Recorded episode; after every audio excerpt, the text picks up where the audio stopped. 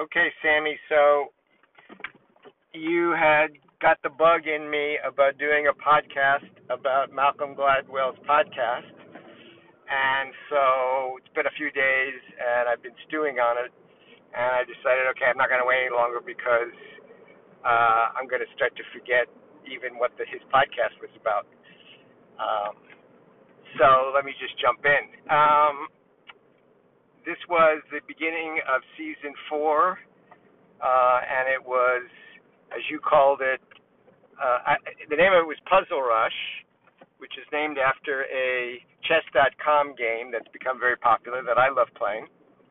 Uh, but I think your theme is Go Tortoise uh, is is kind of more fitting for what for what uh, his episode's really about. Um, so he sets it up, you know, uh, around the idea. Well, he starts it off with this this question about whether or not the LSAT is set up fairly or appropriately to determine. And and here's the first kind of question: Is it is the LSAT supposed to help pick people who are going to become good lawyers or people who are going to do well in law school?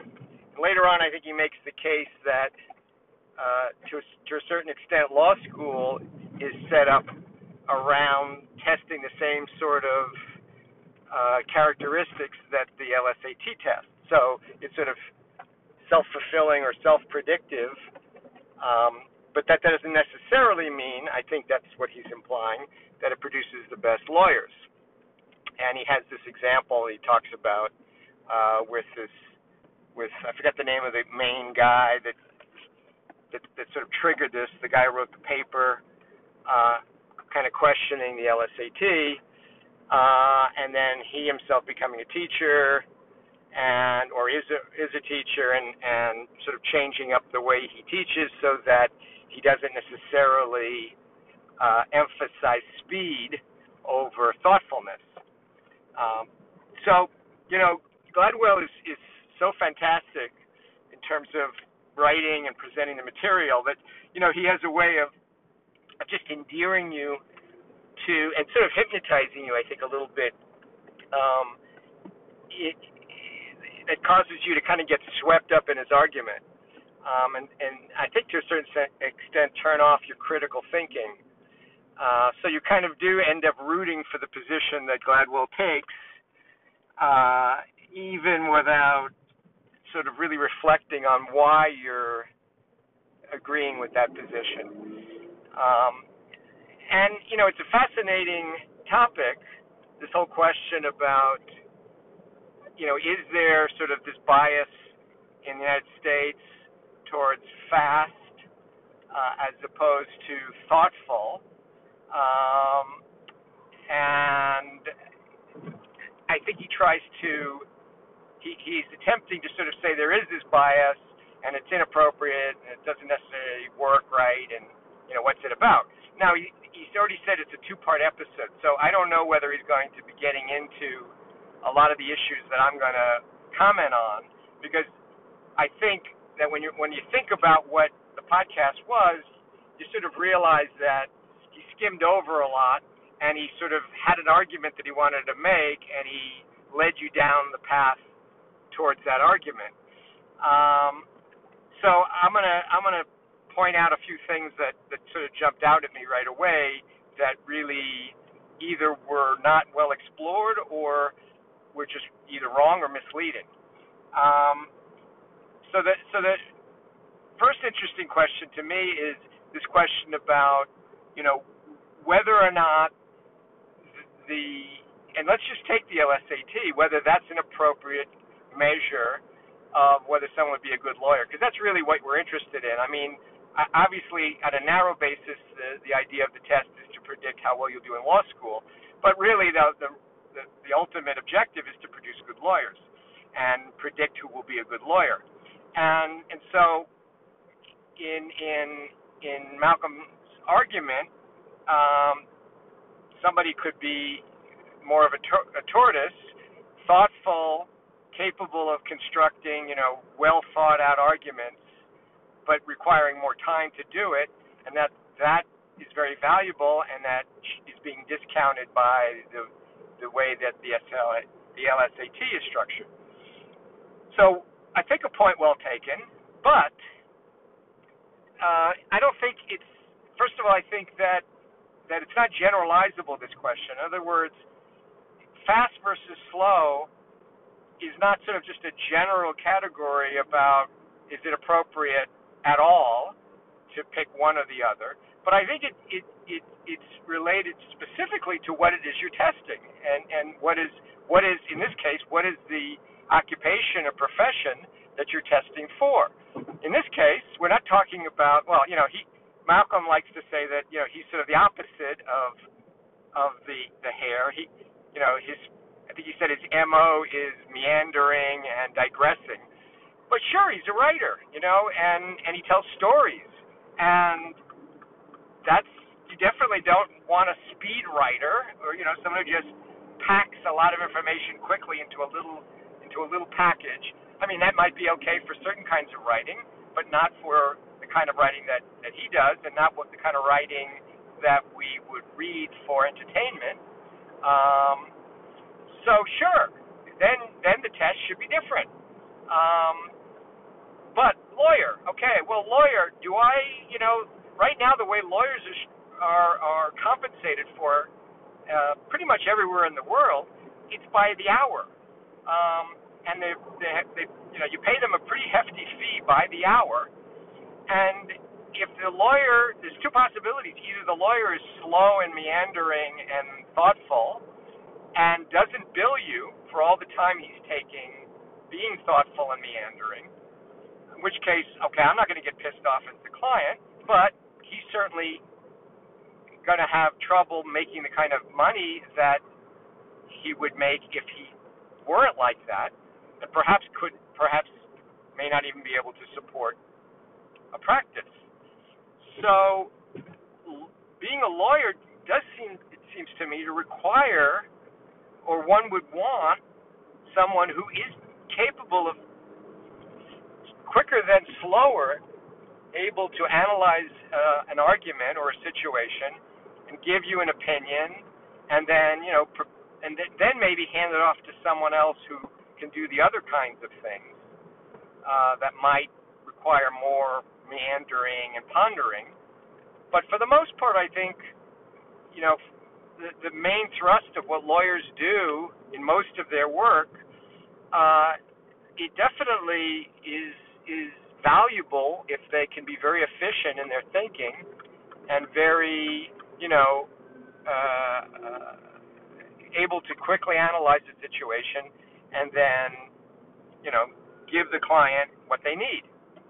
So, that's on the very narrow topic about whether or not the LSAT, you know, fits uh, uh, that model of being, you know, quick and being able to analyze things quickly uh, is is appropriate to the legal profession.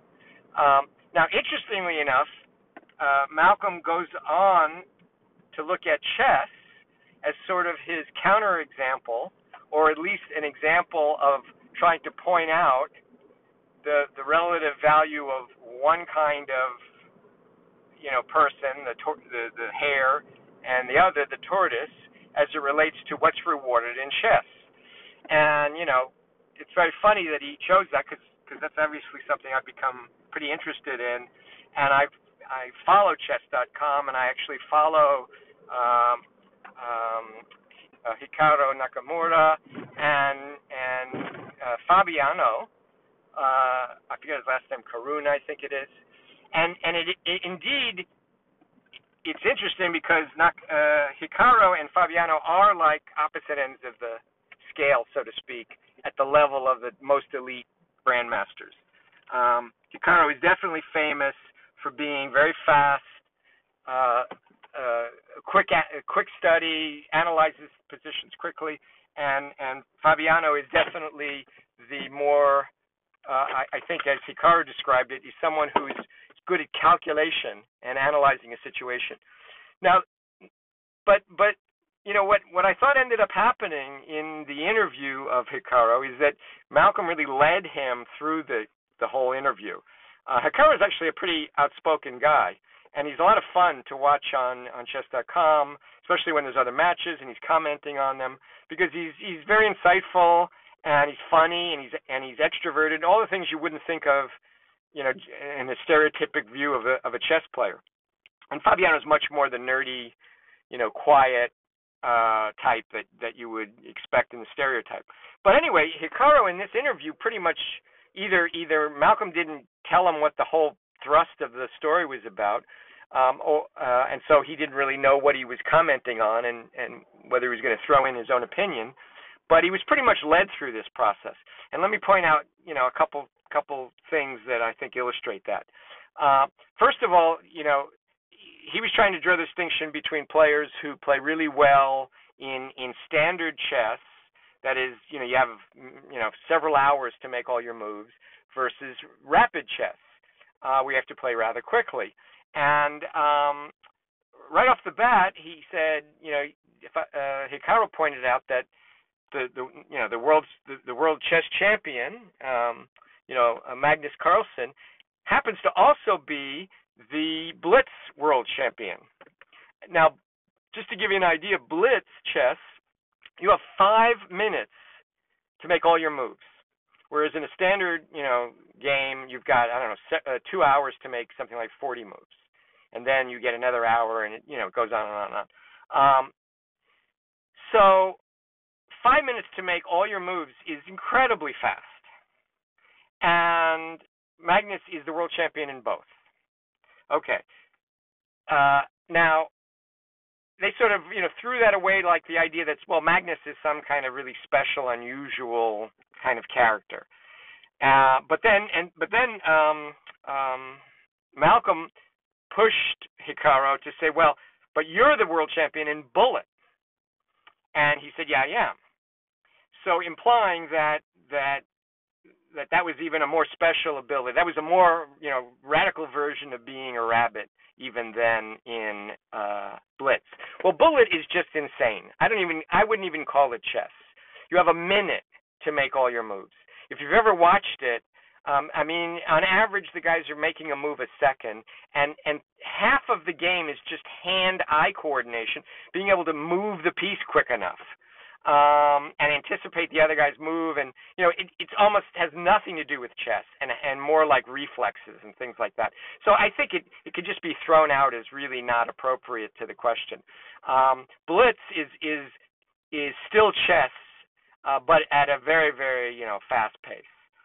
And uh, and so then so so that's one thing is is that you know is it and this is at the essence of the question does does does his point prove that chess sort of rewards the slow player and uh, and not the fast player, and it's just you know arbitrary, uh, or is it the case that there's sort of a combination of skills that are involved here that it's not either or, and which is what I want to point out. The, the fact is that almost all great chess players, grandmasters, including Fabiano, uh, are able to analyze positions very rapidly.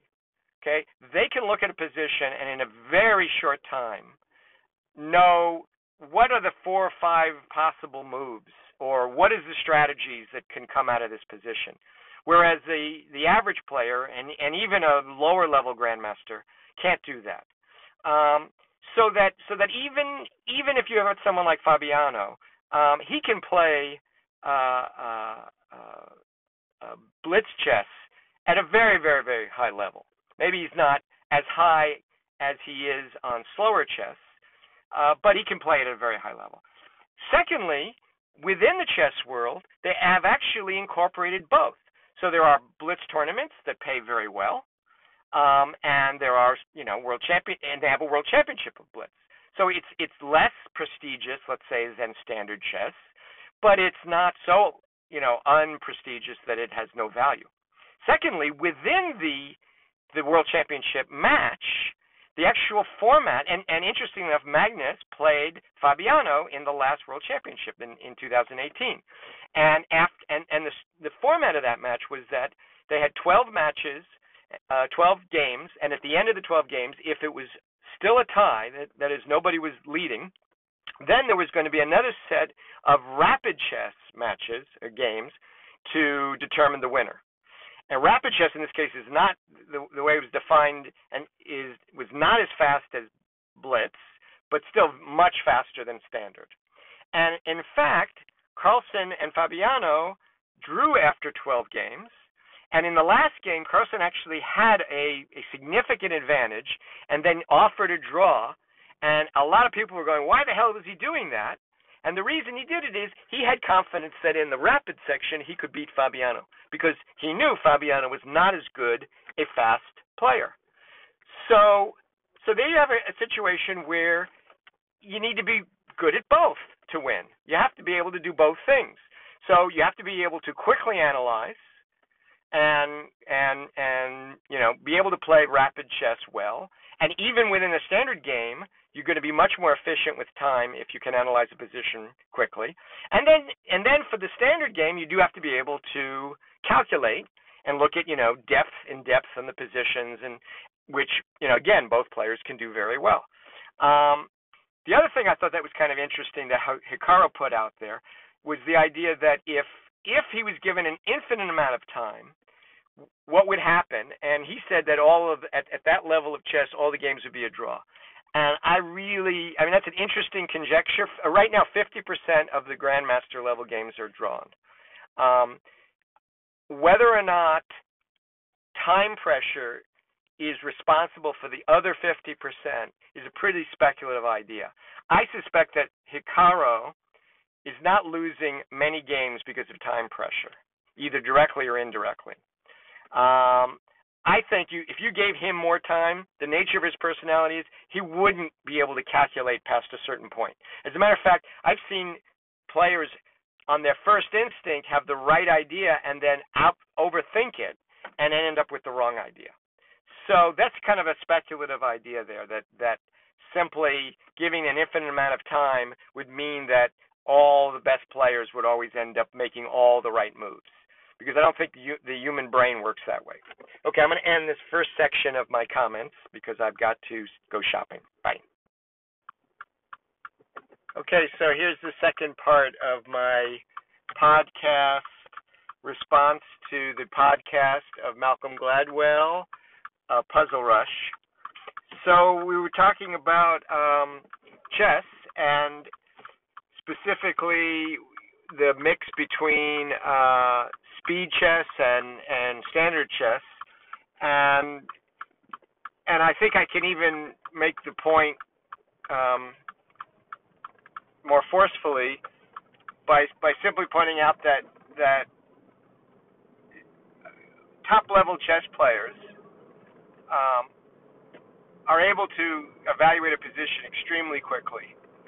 Um, if I haven't said that already, I'm going to re- repeat it because it's very important that I think to keep in mind, and um, and I think gets at sort of this whole question at a deeper level. Um, all the best players in Puzzle Rush are grandmasters or people who are going to become grandmasters or could be grandmasters, and and the reason is is, is they have the ability to see a position and either remember similar positions from the past um, and, or see patterns that are well known to them that they can then quickly decide what to do based on that pattern because it's well known to them. And um, uh, and that uh, enables them to spend a lot less time analyzing individual moves because they recognize a pattern and they understand what possible combinations there are or what what ideas there are behind the pattern. So, you know, you can almost, uh, I think, uh, draw the analogy between left and right brain activity. Um, you know, generally speaking, we associate the right brain with unconscious, uh, creative um, uh, thinking, and and and I think importantly, pattern recognition so where we might have something that we can't articulate logically or in a sequential fashion, we sort of intuitively or right brainly uh, identify that this this is something familiar to us. This is there's a pattern here that we we recognize, and even if we can't explain it, uh, we are able to have knowledge about that situation because we understand the pattern. And I think the same thing is, is true in chess and probably in many, many, many activities. So what I'm driving at, I think, is that the this distinction between the tortoise and the hare is a little artificial. Um, or, or, let me put it this, put it differently: the the ability to see patterns quickly, I think, in a field or in any endeavor, is a sign of mastery or potential mastery. Um, and I would I would suggest that it's even in fields that we might not think of as you know rabbit type fields.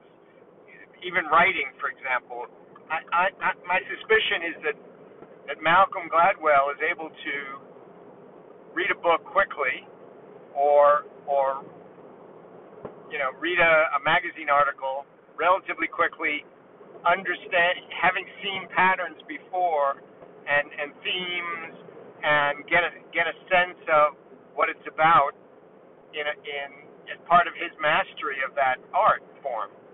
Um, whereas someone who's you know not a very strong reader uh, can't do that. And um, so you know going back to the very beginning of this whole thing, which is testing as a way to determine future success or competence.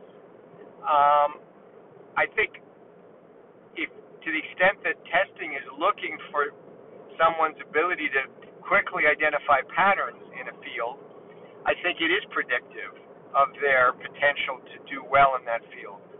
Uh, because, as I said, it, it, it seems to me in many, many, many areas, uh, that kind of pattern recognition is is a sign of sort of a deep understanding uh, or a mastery uh, of the subject. You know, just like uh, you know the, the saying goes that um, if you can't teach something at a, at a fairly simple level, you probably don't understand it, no matter how complicated it is. Uh, that you know, the idea of being able to teach something at a simple level is really seeing some sort of pattern that you can identify in the complicated mat, you know, the, the complicated area, so that you can explain it to other people who don't know the complicated area but understand that pattern because you can point, you, you can show, you know, uh, similarities in other fields. You can have metaphors. You can do things to kind of go, this is sort of like this, and and that's something that you know we grasp quickly or not. Uh, and if we if you don't get it, you, if you don't see it, you're not gonna you, you know you're not gonna like study it and study it and study it and then eventually see the pattern. You might study study study it and then subconsciously later, you know, dreaming or something, see the pattern. Um, but and that's sort of a discovery process. But obviously, you're not going to be doing that all the time in a field that you you know that you know. So it, when you when you're looking at someone who has a, a mastery or a potential mastery of an area, I think you're going to see someone who can can spot the patterns relatively quickly. So I think this whole tortoise hare thing is really just different sides of of knowledge or different, you know, aspects of what we'll call knowledge or mastery. And if the if if the tortoise part is really meant to mean the part of mastery that sort of, you know, exposition and slow building out of an argument or detailed, you know, digging into something, fine then that's a that's a that's a that's part of the process. But being able to quickly, hear like, um, understand a subject or, or at a certain level is, I think, a very good way of determining that the person really understands the area and the material. Thank you very much. on to the next podcast.